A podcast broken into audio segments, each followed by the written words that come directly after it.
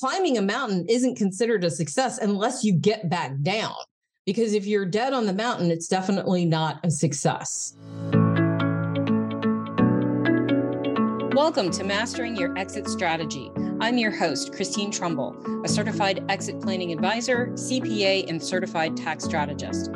I've spent the last 30 years working with owners to grow and scale their businesses, and then went on to help my own husband grow his. After his passing, I moved to the next chapter, ensuring seamless transitions for family owned and closely held businesses. Each week, we are talking to experts about growth and transition so you can not only simplify exiting your business, but also get as much wealth out of your business as possible.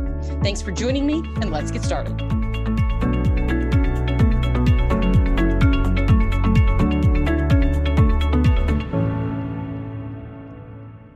Christine Trumbull, and this is Mastering Your Exit Strategy. And uh, I'm going to do over the next five videos, I think, this one plus four more or uh, podcast episodes. I'm going to talk about something that we call intangible assets. And I'll get to what that is in a minute. But I want to make sure that you understand when you are you know, when I talk to people about exit strategies and exit planning, it really, as soon as I say the word exit, quite frankly, it sets up a specific connotation about the age of the owner, the maturity of the company. It, people get a very particular uh, idea in their head. And I, when I work with clients, it's not just about exiting the company. It's about positioning the company so that the owner can make decisions based on their objectives. And quite often, what happens is that we position the company with the idea of creating value so that the owner can exit or transition or do whatever they want with that company when they're ready to do that and make those decisions. And again, based on their goals and objectives. And quite often, what happens is an owner you know we we go through this work and we position the company and the owner realizes wait a minute you know my work week just went down to you know 15 10 maybe 5 hours a week I don't have the stress and anxiety that I used to have. We're, you know, throwing profits and cash flow, you know, very well, like maybe we haven't done before. But the the tension and the responsibilities are not all on the owner the way they used to be.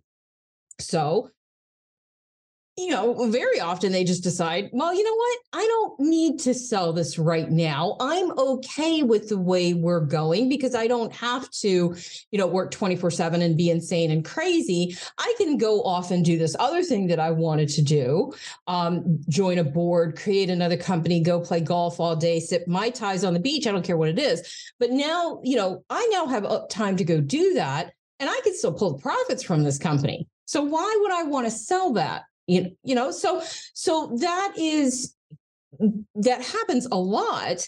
And if I can help, you know, an owner create a business, what I call an exit lifestyle business that affords them a choice and that's what we always try to get to it you know when you talk about generating wealth when you talk about building a business when you talk about you know transitioning out of your business. This is all about giving you choices. If you don't have revenue you don't have choices. If you don't have cash flow you don't have choices. If you don't have a business that has value you don't have choices.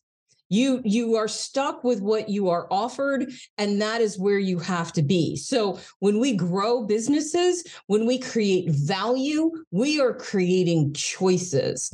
And i'm going to be on a soapbox about that, I think, for 2023. So hold on.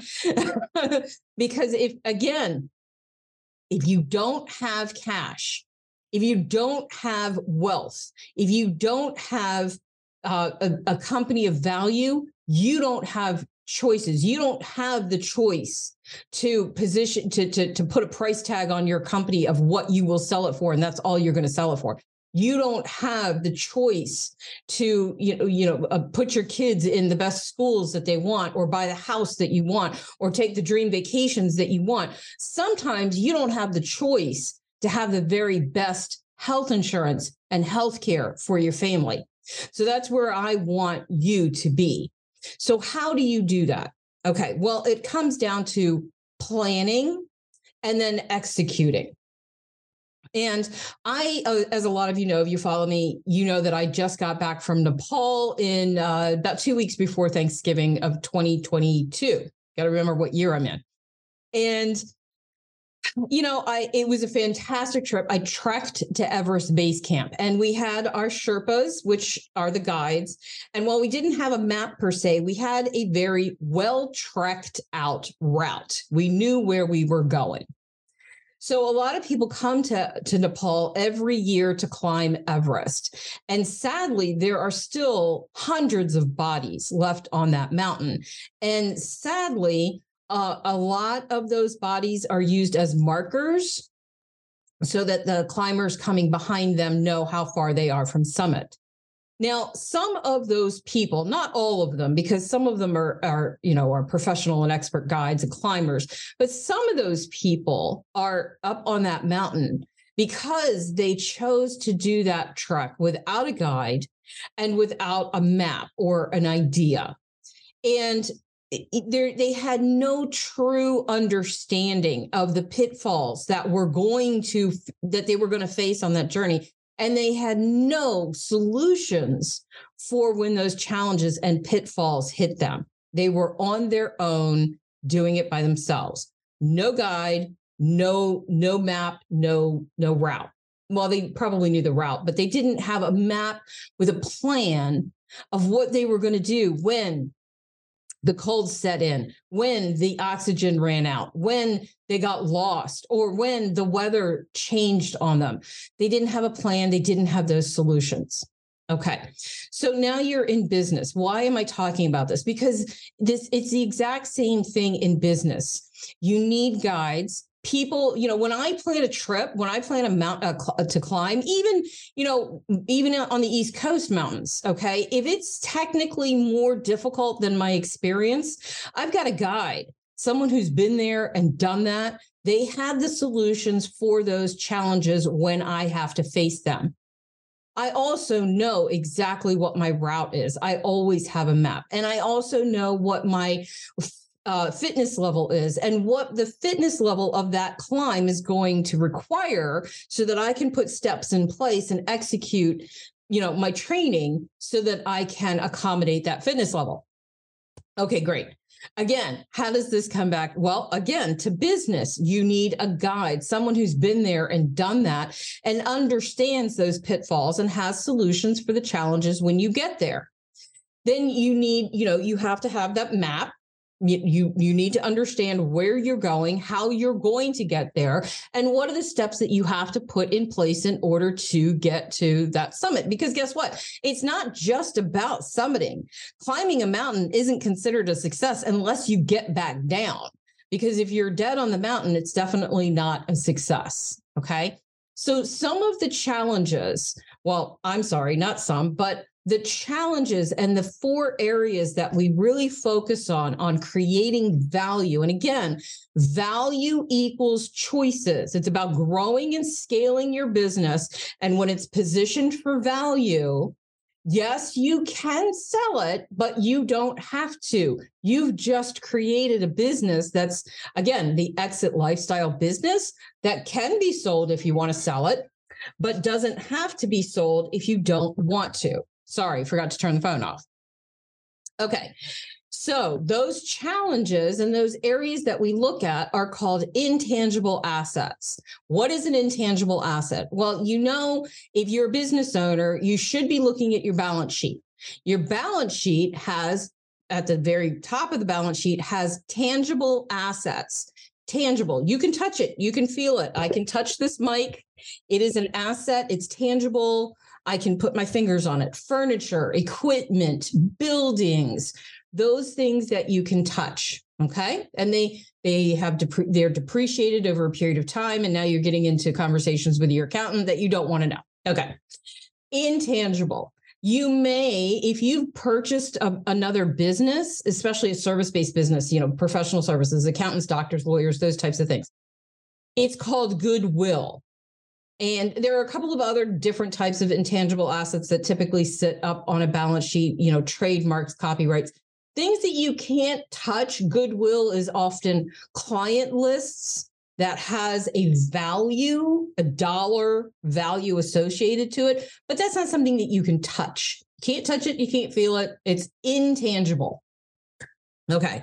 There are four intangible assets that never make it to the balance sheet. They don't actually have a, a financial accounting dollar amount associated to them, but they have a huge effect on the value of your business if you want to sell it or transfer it. And they have a huge um, impact on the lifestyle business that you're trying to create. Okay. What are they? And I'm going to I'm going to go through them quickly here and then the next four videos are uh, episodes I'm going to unpack them and we're going to go dive deep into them. Okay. They're the human capital that is the right people in the right seats doing the right things and getting the wrong people out of the business. That is the customer um, intangible customer asset, and it's about truly understanding your customer making sure that they you, you know they're raving fans happy people referring talking good things about you not talking bad things about you.